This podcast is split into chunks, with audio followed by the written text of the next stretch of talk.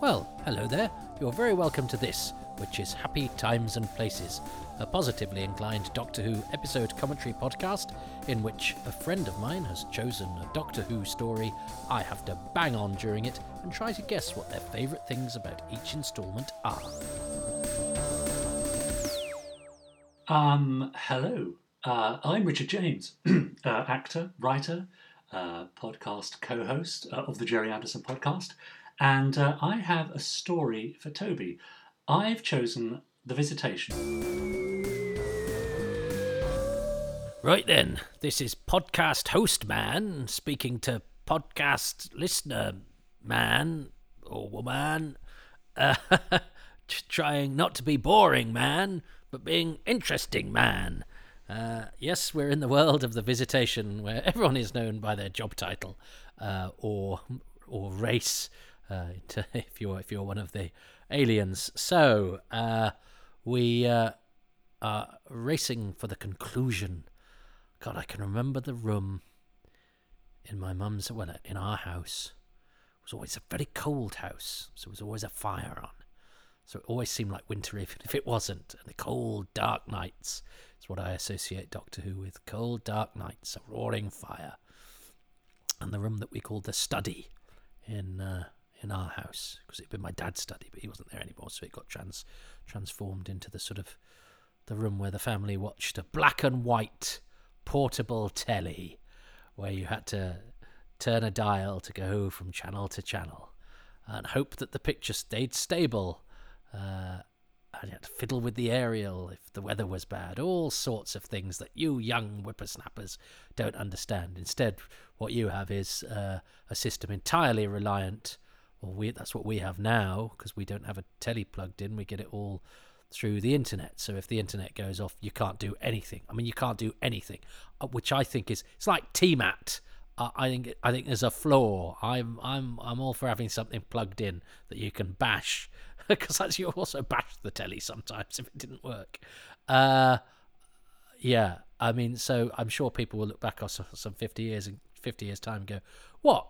So if the if the internet was off, it meant that nothing in their house worked properly anymore. Yep, idiots. what savages they were. Uh, well, uh, Yes, you, you have to be careful, iPhone man, not to get too reliant on that technology. Anyway, uh, I am going to watch, yes, The Visitation, episode 4. And we will press play in three, two, one.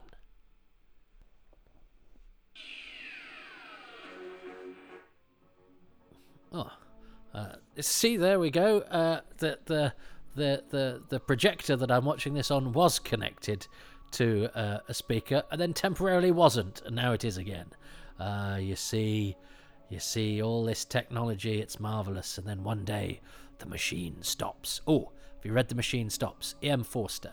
Uh, there's, an, there's there's an episode of Out of the Unknown based on it, starring Yvonne Mitchell, directed wonderfully by uh, by um, Philip Saville, but I, I read the short story. Uh, it's it's basically about the internet breaking down.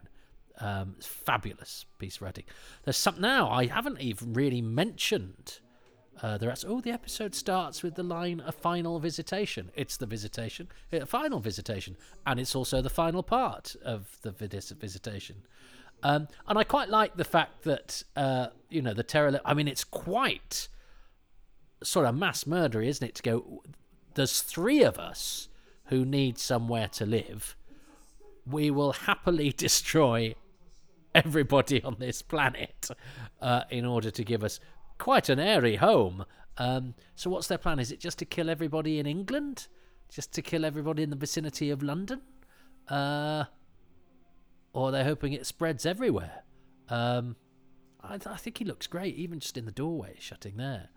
Um, but I haven't mentioned the rats. You know, rats are spooky things.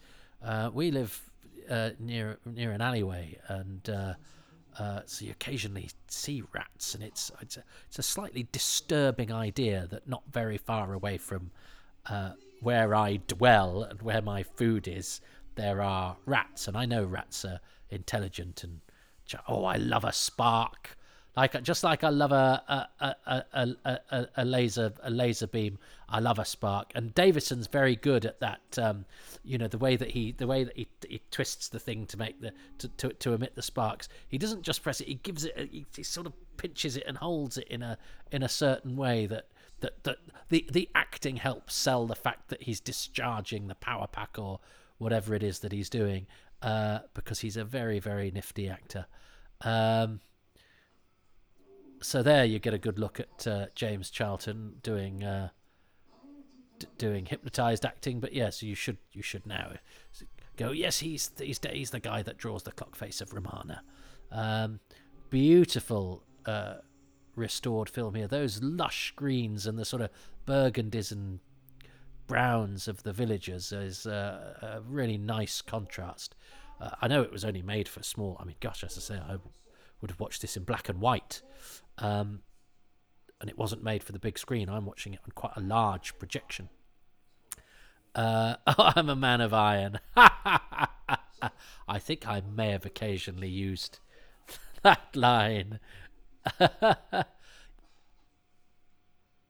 now, I never quite understand this bit. Uh, oh yes, safety pin. That's nice as well. Um, oh yeah, no, it's not. It's not this bit. There's a bit with the door that I've never quite understood. Um,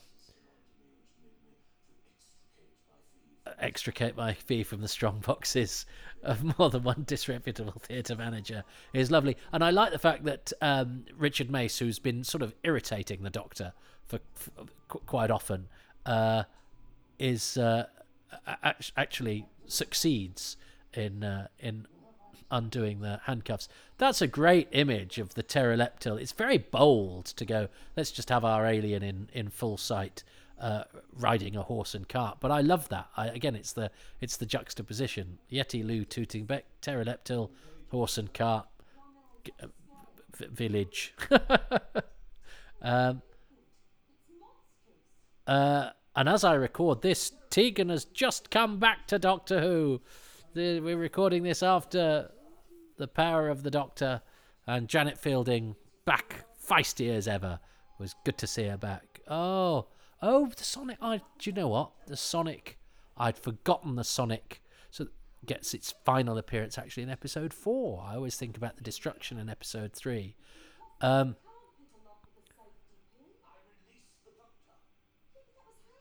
uh, yes, this is the bit I don't quite understand, because I, I don't get this bit about he shot he shoots the door lock and it's a, and it's above. Uh, I, I, I don't understand. I just don't understand. I don't know what I'm supposed to be getting out of this. It's it's nice that we have the shot and the little bit blows out and that's nicely timed and that works. Um, I yes, is is there something I don't know about locks that suggests that um, that that is the reason why the the bullet has opened the door? Maybe I'm just being a bit thick maybe uh, Doctor is educating me that old doors had the lock a handspan above the device. I or or it's a bit of business or a joke. I don't understand. Oh gosh, I've just had a memory. I remember watching this with my sister, uh, and this bit here, when Nyssa turns it on, I'm sure if it wasn't this bit here, it's when she switches it off she said, "Oh, there was a there was a gap between her flicking the switch and the and the shaking, either stopping and finishing." And uh, is it this bit? I, I I felt then that she'd imagined it, and it's that it's that you know it's that, an early manifestation in my life of people watching to sort of go pick holes, and you go, even if she did, it's I mean you have to be looking for it, or you have to decide that that's what it's doing. Um, and why why? Um, I remember my my yeah, my, my, my son's talking about video games. I think I've mentioned this before, and and, and or, or, looking online for you know movie gaffs and, and some you know it is it is quite fun to occasionally spot those things, but to sort of go looking or or to make the assumption that that because uh, quite often you you read in these list of mistakes. On IMDb they quite often will list a mistake and you go that's that's not a mistake. You've you've just misunderstood that. Like you don't know that where the lock on a medieval door is. Um, but but this this desire to sort of uh, you know look at something and, and find fault with it is is I suppose it's because I, make stuff. I, I just sort of think, oh, give us give us a break and be transport. You know, give us the benefit of the doubt. This is a nice image actually of the of the of of the miller uh, in with with his with his little um, flintlock. What is it? It's a what are those guns called? Flintlock, musket? No, musket's a bigger one. Um, uh, in the uh, uh, you know, you know, contrasting. He's doing the opposite of what the uh, the pterodactyl was doing. You know, the the monster in the English countryside, the uh, the the the uh, the uh, the miller from the olden days um, against the glistening, clean white, you know, spaceship stuff uh, that is sort of you know also against you know against the rock. I like all of that. I think that's nicely nicely Doctor Who stuff. Ah, very good uh, Davison stuff there of where he looks like he's where he sounds like he's just allowed to lose his temper. Um, it's it's it's just it's a lovely little piece of texture to the acting. He sort of goes, "Will you?" Uh, and and his voice goes so high it's almost going to break with sort of um, frustration and annoyance uh, and anger. Um, uh, and then you know he he pauses and gathers himself and then tries to be over polite. Uh, he, he he adds that that's a great image of death in the forest. Uh, wonderful, wonderful. That's lo- another lovely Doctor Who thing. I do think the android is very effective, and that's a, um, you know, that's a good that's a good piece of conception on the writer's behalf. Going well, you know, I can I can I can give my alien uh, machine uh, free passage if it disguises itself as death, and that you know scares off any villagers, creates an effective sci-fi image, uh, ties it in with the time I'm setting in the story. Yeah, it's a really effective part of it. I like that. The lighting's very nice in here. It's got a sort of green hue to suggest that the Terileptils like uh, lighting stuff the same color as them. Uh, but again, it's a nice visual shorthand, and it gives it a nice, uh, interesting sort of color palette and tone that contrasts with, uh, you know, the the, uh, the atmosphere in, in in in different locations in this story. Um, yeah, I think that's really effective. Good lighting, well done. Uh, he's he's great, Davison. Why didn't I like him? Because he wasn't Tom Baker. Change, you see. Uh, do, do, do, I, like the music. Uh, and I was in love with Nyssa. Uh, and I like things like the TARDIS toolbox. Those, those, you know, that was those were things you could sort of draw and think about, maybe make a list about, you know. Um, and you're sort of thinking, why didn't why didn't you make toys of this sort of stuff? It's because Doctor Who was popular. Nine million, you know, was it seven? But a lot of people were watching Doctor Who at this time period, and there was so little to buy, um, which seems insane now when you think about it, especially when there were sort of Star Wars figures and those sorts of things. And I know when the Dapols came out, they didn't sort of sell brilliantly and all of that sort of thing. Um, but is it because and the Denys Fisher ones I don't think set any the world alight. So why was it that Star Wars figures sold so much and yet Doctor Who, which was watched by a lot of people and had had you know, and we know now uh, it it sells figures. I mean, you know, maybe destroyed Cassandra and uh, Granny from the Idiot's Lantern aside, if my local uh, Forbidden Planets uh, excess stock was anything to go by, still regret not buying both of those. Uh, oh, was that? I think it was that one that my sister said, maybe she had she was on something. It doesn't. Who cares? Uh, love the android. Uh, and oh, and there's there's great pictures of this in the Doctor Who: The Making of a Television Program, uh, of of I'm sure of the of, of the explosion. That's a neat little effect of it's just somebody pulling at the pulling at the doily, but that's that's you know, it's all it's all uh, clever stuff to add to the illusion.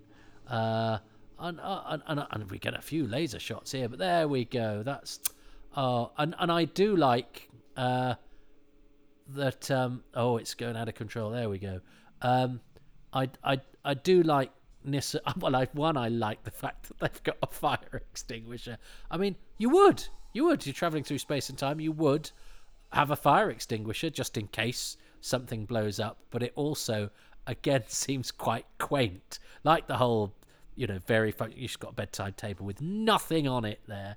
Um, it, it, it's it's it's sort of quaint functionality. It's it's quite amusing, um, but I do like the fact that Nyssa sort of laments the destruction of you know the the beautiful and impressive creation that was the android, uh, and well done, Peter Van Dissel, for making it quite a sort of scary and scrutable presence just through body language.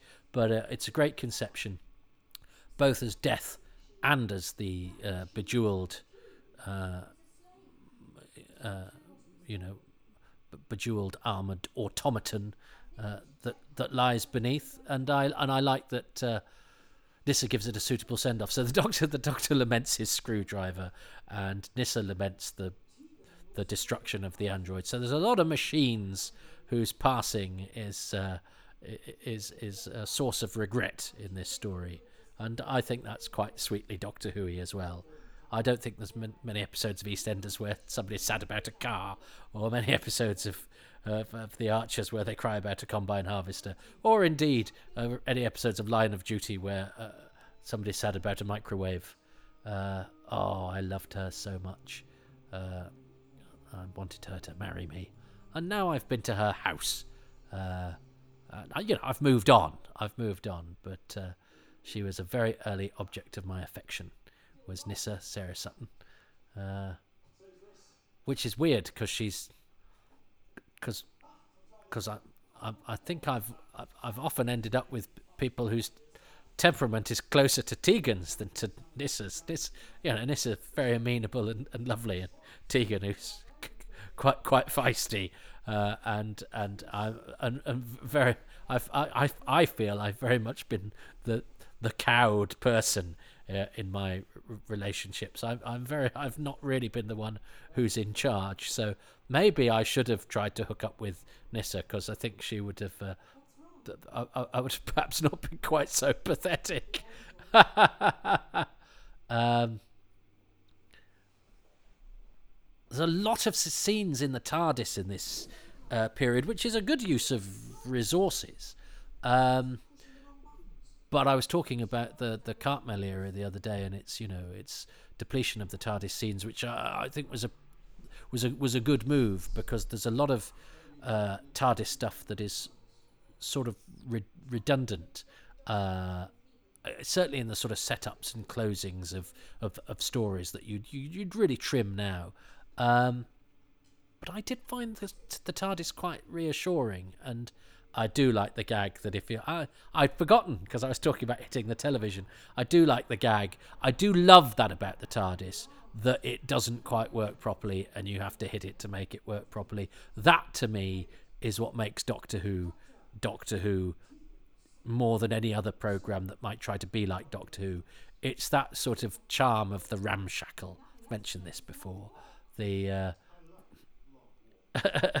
the the idea that imperfection is is somehow win you, you know is is is somehow winning uh, in both senses of the words. The do- the doctor wins often by mistake or lash ups but it's also winning. It's sort of charming. It's uh, uh, it's disarming um, because yeah it is a, an amazing miraculous machine that travels through space and time and it's bigger on the inside than it is on the outside, but it doesn't quite work properly. It doesn't do what you want it to do, um, and therefore you have to rely on your wits. And occasionally it lets you down at the worst possible moment, like life, and you have to be rueful about it. The Doctor is rueful about that uh, rather than bitchy or angry, and that uh, that is a good lesson in life. This is a beautiful set here. This is a triumph. This.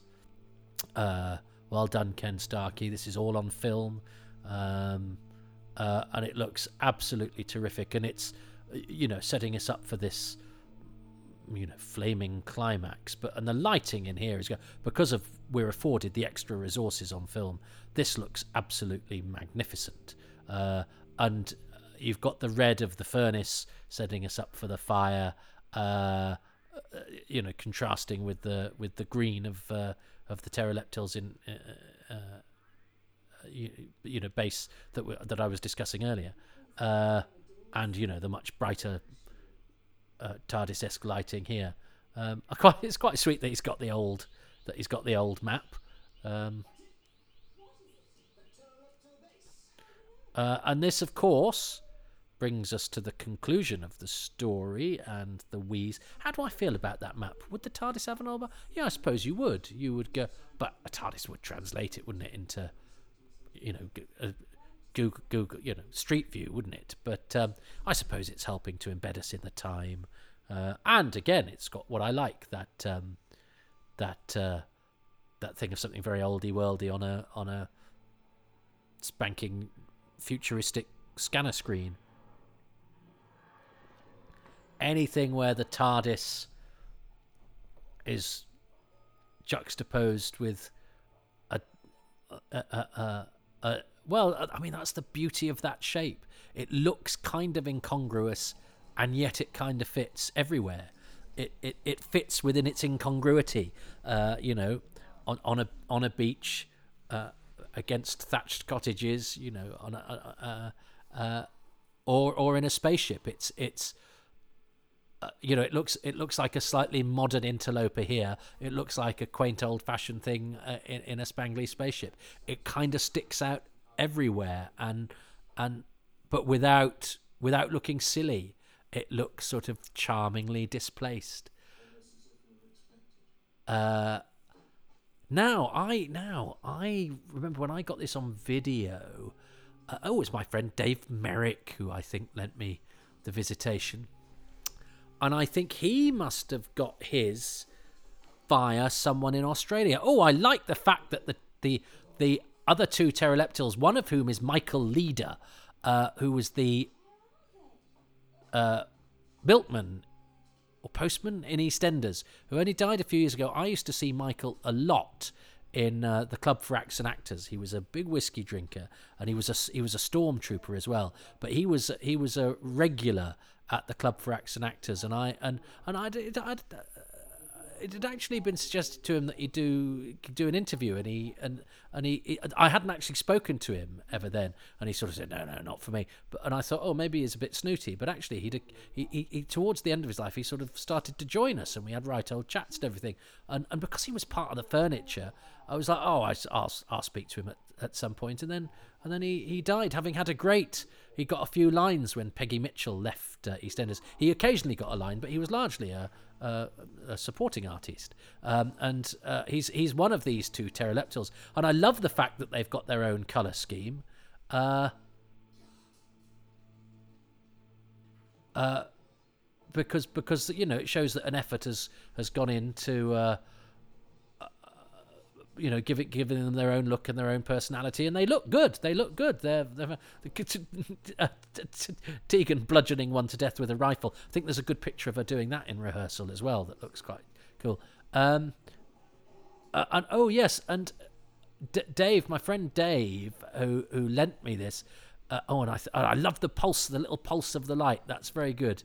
Uh, and of course the the, the, the gun and the straw is all on film, but it marries quite nicely. Actually, it varies, marries very nicely with the videotape, and and and the the the burning face of the Terileptil was not on my copy, so it was only when I got this on DVD that I was reminded of the kind of uh, horrible uh, melty because because there's quite a few sort of green melty faces oozing green stuff in, in this era, but I'd forgotten that this was one of them. Uh, and uh, and it and it wasn't in uh, the copy that I had. Uh, oh yeah, there we are. That's vile. That's really hot. He's still alive. His skin's popping and melting. That I mean, that's glorious, but it's pretty grim. And this is all great because it's practical effects.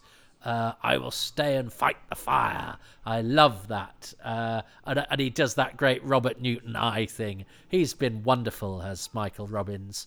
Uh, definitely, I think that the, the probably the strongest uh, thing about the the adventure in all. Well, I was going to say that because he's the he's the sort of standout character, but actually, I found much to distract me that that isn't him. Like that, I think the Terileptil and the Terileptil leader, the the, the android, uh, and, and I think that fire. I think you could tell that fire's you know actually not really there, or is it is it on the end of a doodah?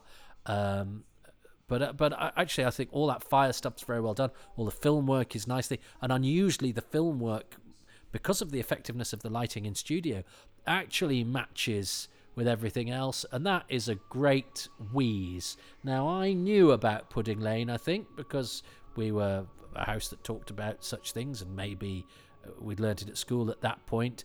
But that just makes you go, oh, as a kid, and it's one of those brilliant things, and and of of of Doctor Who fulfilling its initial remit of going, you know, of taking us into history and learning about historical events. Now, yes, um, the the the bubonic plague wasn't wiped out as the result of a load of. Oh, James Charlton gets a single billing because there's uh, no, nobody else in the episode much. Um, uh, Pudding Lane was not set on fire as a result of uh, an, an alien incursion and attempts by three alien fugitives to wipe out the human race uh, using a plague but it just it makes you interested in the period. It makes you uh if if you know it it makes you feel good. As a kid i remember feeling great that i knew what that was referring to and i felt clever. Um and i like the fact that a television program can sort of rely on the fact that a lot of kids watching would would put two and two together and go, "Oh, wow, that's amazing," and those that didn't could have it explained to them, and that might interest them uh, in history or whatever. So, yeah, the Pudding Lane uh, is a great little coda uh, and a great way of.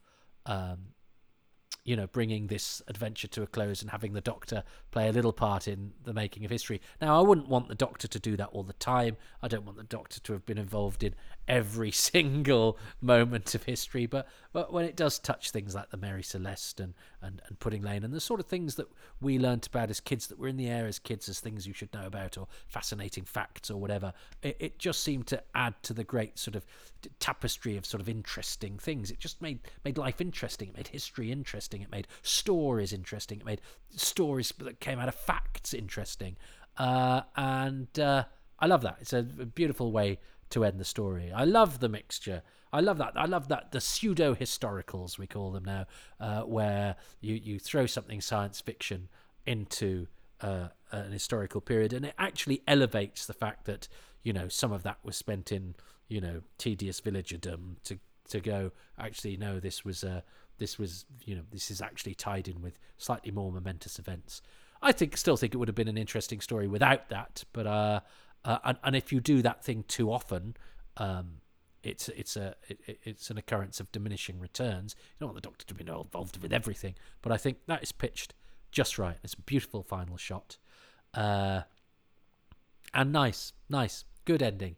So um, I, I, mean, my I've got to choose two things. My favourite thing about that episode is I think the tying in with the Great Fire of London, uh, and I'd I'd forgotten actually how effective those final scenes are. I think that film work is beautiful, um, uh, and the lighting is is exceptionally good uh, all through the story actually, and uh, but I think I think those those final film scenes that that the, the battle between uh, the uh, the, uh, the the last three Terileptils were pleasingly different coloured. The pulsing of the gun, the fire, the, the the popping of the face of the Terileptil, and sort of teeth, its white teeth and sort of gnarled lips shining through through the sort of blistering inferno. It's pretty grim. It's excellent. Love a bit of that.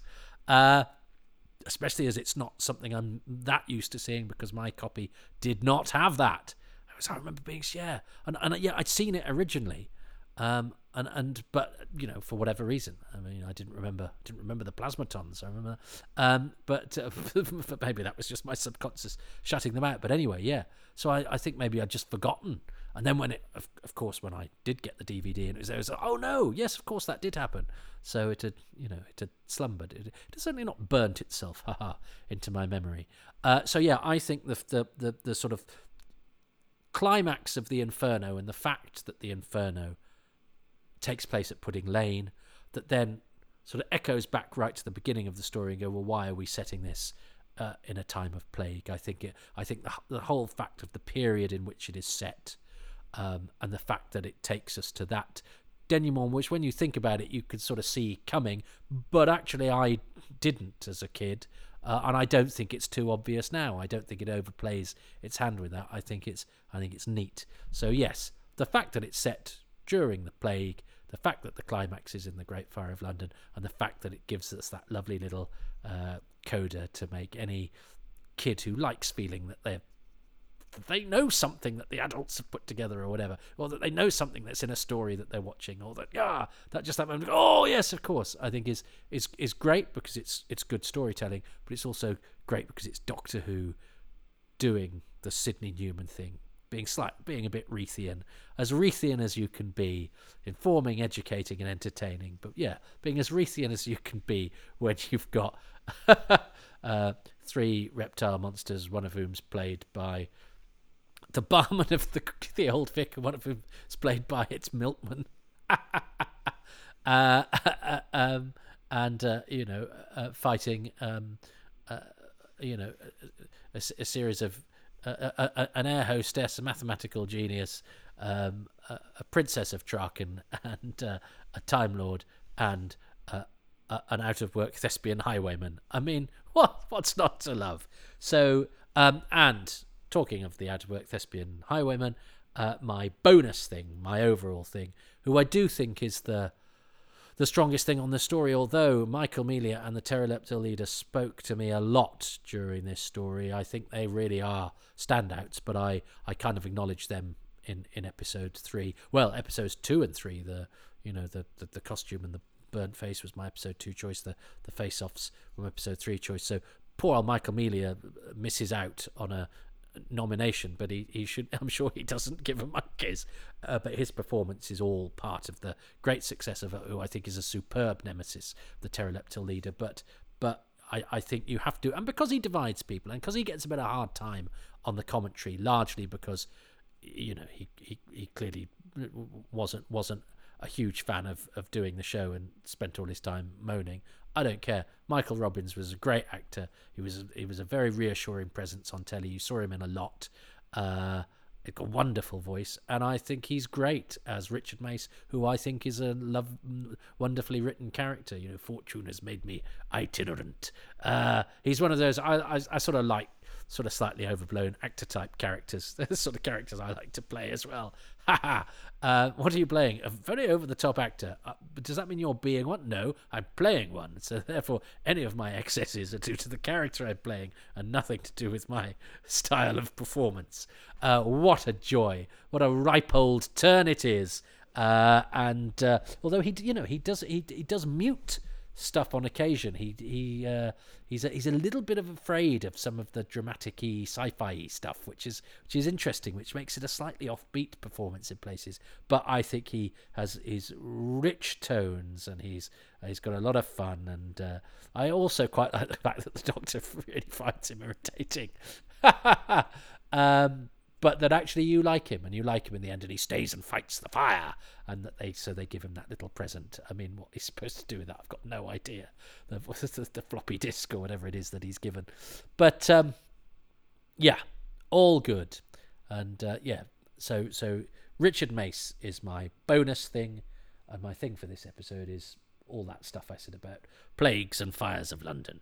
Let's see what richard has to say Episode 4 would have to be the disintegration of the android uh, by Nyssa using the machine uh, that seems to be made up of her old hairdryer and uh, some rubber bands and a, a reel of uh, sellotape. Um, I quite like the android. It comes in for a lot of stick. Design wise, I know it fell rather short of uh, the original design that was in mind, but um, I remember, remember being struck by it at the time, cricket gloves notwithstanding it's a rather beautiful piece, I think. Uh, very colourful and um, alien, certainly. Uh, really stands out in, uh, what is it, 18th, 17th century England um, as an anachronistic uh, object, which I really love. Um, so the android disintegrating would be my moment uh, from episode four. Ah, well, yes, and and you know, having gone to great pains to say uh, I'm sorry about the Terileptil that I've not chosen, I'm also sorry about the android because again, in another story, I think, uh, you know, the android would have been a, a, major plus. I think it looks fantastic. Um, yeah, I I don't have a problem with the design, like Richard said, cricket gloves notwithstanding, but I think it's it's intelligently realised. You know, all those jewels. You know, they've read the script and gone, oh, well, they like beauty. You know. Um, and and Peter Van Dissel's body language is very good, and yes, the juxtaposition between you know what it looks like and the things it stands in front of uh, is great, and it's got laser fingers. Um, I love the android, and I think that yeah, the, the, the scene where where Nyssa blows it up is is very good. Um, but I didn't choose that, and all of that I think earns us. I keep moaning about it's just that first ten minutes of episode three where it's a bit annoying and, with with those sort of cardboard villagers. I suppose the fact that they're so sort of bland and and could be from any sort of naff, uh, you know, period drama of you know squabbling peasants. Um, the fact that the, the, the, the sci-fi elements are so well done to juxtapose with that that that sort of helps the idea that you know the sci-fi stuff is futuristic and complex uh, in a way that uh, you know, we we looked at the past as being full of you know rather simpler people, which is of course hugely patronising. And and dramas work much better if you help us to identify with uh, you know. Any of us could have grown up in a village in in in, in the 17th century, and we would have still had our intuition and rationality and all of those sorts of things. We would have expressed them in different ways, and our morality would have been shaped differently. But we wouldn't all be a bit fake. Um, but you know, these are the tropes of forty-year-old drama and all of that sort of thing. So I'm not going to patronise the past by saying, well, we don't do that that now. And and and, and actually, yes, those bits that I, I I liked a bit less, they do actually help to enhance the more interesting, the more colourful, the the better realised, which is the futuristic stuff, which I think is as it as it should be. Um, and I love that android. I love that android. And finally, a bonus thing that I liked about the visitation? Well, it would have to be Michael Robbins' portrayal of the thespian turned highwayman um, Richard Mace, a rather fruity, lovely performance. Uh, he's a brilliant foil to Peter Davison's uh, Doctor, and they share many a scene together, locked up in a cell and so on, uh, where they get a chance to sort of spark off each other, and the dialogue's fantastic, and their performances are are lovely. So uh, yeah, I'd like to uh, finish with that. Uh, Michael Robbins' performance as Richard Mace. Oh, well, there we go. So we end in a chord. Our flames intertwine uh, around the idol that is Michael Robbins as Richard Mason. Actually, when I was putting this out on Patreon, uh, I put out one of the earlier episodes. Uh, uh one of the one of my patrons informed me. Uh, said, "Did you uh, release this on Michael Robbins' birthday on purpose? No, uh, it would have been his 92nd birthday, which is weird because I know some people who are sort of 94, 95. Well, I know somebody who's 98, and in fine fettle, uh, Mr. Ollis from the Green Death. Uh, and you think, but Michael Robbins died years ago. And you think, gosh, so the life that he, you know, it's still conceivable he would be alive now at 92 uh, and have fitted in God, what so much? Um, and yet, when he died, it didn't seem unlikely that he would have died because he seemed quite old then, and of course he smoked like a trooper, so that's gonna gonna add to that. So it's odd that the that there's a whole. I mean, I was at university, I think, when he died, so there's a whole lot of lifetime for me in the time that Michael Robbins did die, and now where he could could still be alive and in you know functioning in fine fettle, which uh, gives me a lot to think about, but I'm not sure what I think about it. But it's probably not very nice, or a bit sad, or a bit wistful, or just, well, there we go. Anyway, Michael Robbins, l- long dead, uh, but uh, will live forever as Richard Mace. Uh, and he lives forever in the hearts of both Richard and I, which, uh, seeing as I haven't done particularly well with this Happy Times and Places, where, a reminder, I'm supposed to try to guess uh, more uh, of the of the things uh, that my my guest is going to choose than fewer, because if I choose fewer, I don't win. I never win. I think I've won once, uh, but it's it's not the winning; it's the taking part. But or at least ending on a positive note, which is that uh, Richard and I both chose Richard. Richard James and I both chose Richard Mace. And uh, let's now allow Richard, who's been a splendid guest, to plug his wares. Now, Toby's also very kindly said, if you've got anything to plug, now is the time to do it. So, uh, if you would uh, be interested in a series of Victorian detective novels, uh, well, I've written some, as chance would have it, and you can find out all about them at Bowman of the Yard, B O W M A N, Bowman of the Yard.co.uk. Bye for now. Well, Bowman of the Bowman of the Yard, uh, uh, he's plugged very effectively there. I've not had the pleasure, um, so I should really, uh, and I hope uh, his contribution has drawn you to his wares because I think you know we we uh, we you know we were all cut from the same cloth. I was delighted. I hadn't realised Richard was a was a sort of fan. He's one of those many many creative people who has been inspired by this ridiculous, wonderful, lovely show, Doctor Who, that makes people make costumes, write stories, want to strut their stuff on the stage and become an actor. And if if that doesn't work out well, to turn to highway personage. So. Uh, that's the way things are going for me. You might you, know, you might find me up a tree. Um, and Richard is a splendid writer uh, and a splendid actor. Uh, he's in uh, most of the episodes of Space Precinct, about which he wrote in his excellent book, uh, which you know talks about the fact that that was a series that did, you know, have a difficult gestation and was eventually you know pulled, but he writes about it with great insight and great affection, and uh, uh, it's it's a it's a really well put together chronicle of a show that I you know I only sort of you know, I, I, I sort of enjoyed, but uh, didn't give that much thought to, you know. But I, I absolutely loved his book.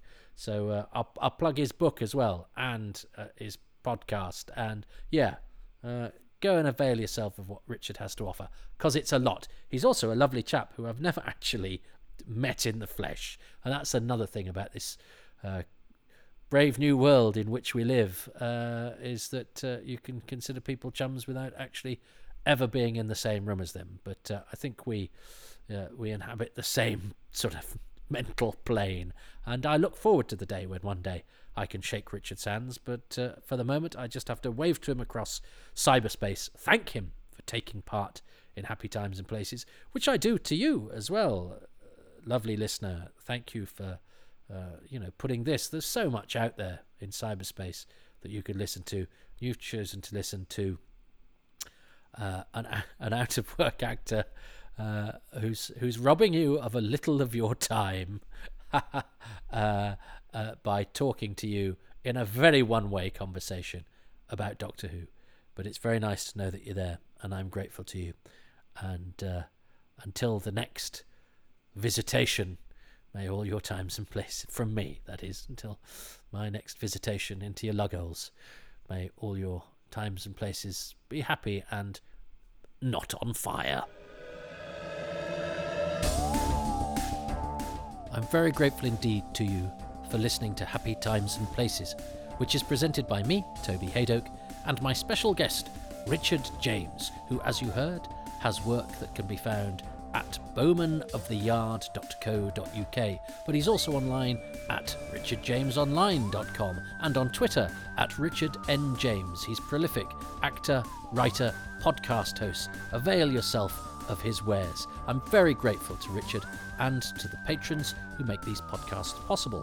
One of those is Trevor Smith. It was Trevor who pointed out Michael Robbins' 92nd birthday, but I couldn't remember just as I was doing my coda there. So thanks to Trevor and to Stephen Moffat, Richard Chalk, Peter Crocker, Rob Dawson, Grant Davidson, John Deere, Chris Dunford Kelk, Paul Dunn, Jason Gorman, and Siobhan Galichon. The music is by Dave Gates and the artwork by Dylan Patterson.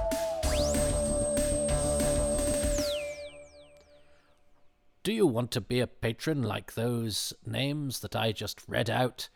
then you can go to patreon.com forward slash Toby Hadoke, where you can do all sorts of things, including pointing out that it would have been the 92nd birthday of an actor in the story I just by coincidence have released an episode of Happy Times and Places to and by. So thanks to Trevor uh, for doing that. That's, that's, that's actually one of the lovely things about uh, the Patreon is that you know you can leave messages and we can chat and uh, and and learn off each other and uh, you know, there's lots of like-minded people chatting away, uh, you know, provoked by whatever it is um, that has come up in the various podcasts that come out at least six months early if it's a happy times and places, and uh, a month or so, sometimes six weeks early for indefinable magic and too much information. And you also get one of your own called Far Too Much Information. There's also exclusive material. In fact, I recently released something that I didn't realize was missing from the BBC audio archives. It's now been returned, but the patrons heard it first after I sort of got it out of my drawer. Uh, and also monthly AMAs access, back and forths, all sorts of different bits and bobs at patreon.com forward slash Toby Hadoke for as little as £3 a month. There are higher tiers, but most stuff is available for £3 a month.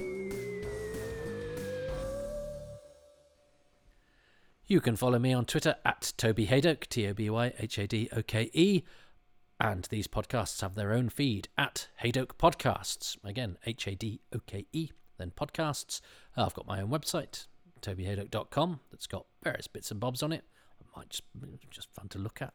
Is it fun to look at? No, no. Uh, well, it's a very it's very beautifully designed by the splendid Slate Media, who is uh, the lovely Matt Evenden. Uh, and yeah, he's done a better job than um, well, it's what he does for a living. It's, he's, he's done a better job than I could have done. Well, yeah, in the same way that a, a Michelin starred chef could do a better job of cooking Michelin starred food than I can, because it's what they do.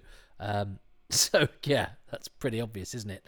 Um, and I also have a page on Ko-fi.com uh, for those of you that might not fancy the monthly commitment of Patreon, um, but also, uh, you know, might feel the occasional need to. Uh, throw me a metaphorical coffee. That's what it is, Ko-fi. It's a coffee. It's like you're buying me a coffee to say thank you for whatever this is. Uh, and that's at uh, Ko-fi, which is K-O-F-I, ko-fi.com forward slash Toby Hadoke. Or you can do the thing that is free, and that is to give these five stars. Toby Hadoke's Time Travels give them five stars everywhere you go. Spotify, iTunes, Podbean, wherever you digest your podcasts.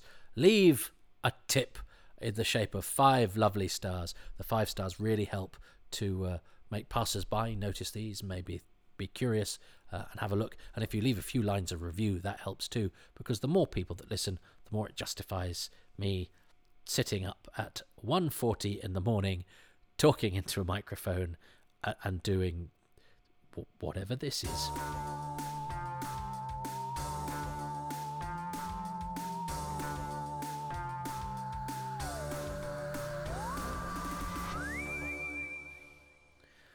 Well, I enjoyed that. I've done a few too many season 19s though, but uh, so we've done we've actually done a run, haven't we, from Four to Doomsday, uh, right through uh, to Black Orchid and Time Flight. So I've actually only got Castrovalva and Earthshock left, and they have both been claimed by people, uh, but they've not been recorded. So I couldn't do them if I even if I wanted to. In fact, Davison Wise I've got Resurrection of the Daleks recorded, and I've got the King's Demons recorded, i.e., the contribution of of guests. Oh, and Caves of Androzani. Um, but I have to, you know, so so yeah, they're they're all good to go. So one of those will be the next Davison. But oh, got a lot of Tom Baker. Uh, well, I've got each Doctor to go through before we do another. Um, but there'll definitely not be a be a season 19 for quite a while. One, because I haven't got them, but two, because uh, well, I've done I've done too many. Um, but uh, I need to do some new series ones as well, and that's uh, I feel a little bit on the back foot because um, you know I haven't managed to subsume myself in facts. Although I didn't really do many facts for this one, did I? I didn't do many production facts. Uh, it was filmed at the Tithe Barn in Hurley. Uh, that was, uh, yeah, that where's that come from? That's uh, the Tithe Barn in Hurley. That is that is that is part of the location filming for the Visitation. Uh, I gave you some bits about the actors, but not an awful lot. Uh, it was mostly sort of nostalgia and observation. I shall I shall try to proffer some more facts, but you see, I don't need the facts for this one really, because it's all in Doctor Who: The Making of a Television Program by Alan Road, which I have sitting upstairs. Uh, which has lots of pictures in it. Oh, but there's a bit, but there's some pictures of some old monsters that I remember being really disappointing because they looked a bit naff, uh, and it's because they're not from past episodes; they're actually from an exhibition. Uh, and and I remember thinking, well, they don't look very good, and it's because they're not, you know, stills taken on the set. They are of uh, uh, exhibits without actors within. It does make a difference. Um, but yeah, I've, I, I have images of Michael Robbins with a fag, of Janet Fielding with a prop rifle, bash, you know, in her civvies, um, and with her own hair, which is I think different to Tegan's, different style. Um, it was one of those things that you'd sort of pick over um, in those long, long months between TV series, and and one of those things that you know people would buy. I think I might even have a couple of copies of it because some you know mum had. I think I think or maybe I've just got the one, but that I didn't buy it, and that my mum's friend Paul, who's just a lovely work colleague of my mum's, lovely chap Paul, uh, who go, oh, I saw this at a second-hand shop or whatever, so I thought of you, um, which is really, aren't people nice? Even now, actually, my, is it I think he might actually be my godfather, John. John, um, but he was he was a friend of my dad's, so didn't didn't really see him in in, in adult life. Um, but he always sort of kept he's always kept in touch, even though he was a friend of my dad's. Um, uh, which, which always suggested to us that you know he was kind of acknowledging that your dad did a wrong thing. Uh, he he left when I was about four, when I was four, um, and and we didn't really see or interact with anybody from sort of his side of proceedings because I think that was that was the rule. But John this this fellow John always kept in touch, and even now, because I think he knows I don't read the Telegraph, and he does, he sends. Uh, if ever there's an article in the Telegraph about Doctor Who, I can, and I could see his handwriting now. I go, oh, that's that's from that's from John. And I open it up, and it's uh, I, I still don't think you get the Telegraph, so you probably didn't see this, which is terribly thoughtful of him. Uh, but yeah, it's it's funny, isn't it, how you have these sort of satellites of people, and it must be awkward, of course, because they must sort of go. And in fact, I just saw my next. Well, not he lives a bit bit down the road. Ian, Ian and Barbara down the road. Have Having Ian and Barbara down the road, isn't that lovely? Uh, and he posted a Doctor Who book through my letterbox. Um, and he said it was basic, and, and, he said, "Did you get it?" I went, "Oh yeah, thank you." Uh, and he said it was basically there was a three for two, and there was a book I really wanted. Uh, so it was no skin off my nose to get it and i didn't know if you had it or not because that's of course the awkward thing and that's what mum said was always the trouble was that she didn't know if it you know it's hard to tell people what to get me doctor who wise because if i really wanted it i get it myself. Well not so much when you were younger because you didn't you couldn't get stuff yourself. I think it's hard now because because largely um, i mean books and things are, are actually a lot sort of comparatively cheaper now which is why being a writer is a fruitless task really. Um, and of course I'm you know I've I've, I've got all the episodes now. Uh, I mean, and also I don't keep up with all the merchandise; just too much.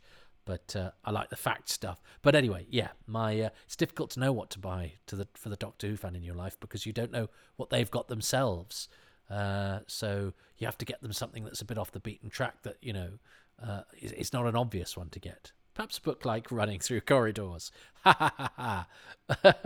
or, or something like that. Yes, I need to produce books that people actually wouldn't want to buy because they don't actually want them, but wouldn't be a bad Christmas present because they don't they don't not want them. That's that's sort of where I position myself in in the gap between the, the, the want the the desirable and the not undesirable. that's that's where I exist in that that comfy little that comfy little uh, area of output. Uh, uh, you know, I know my place.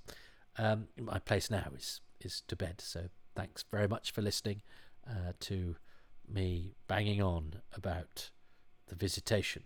But now I shall take my leave. The visit is over.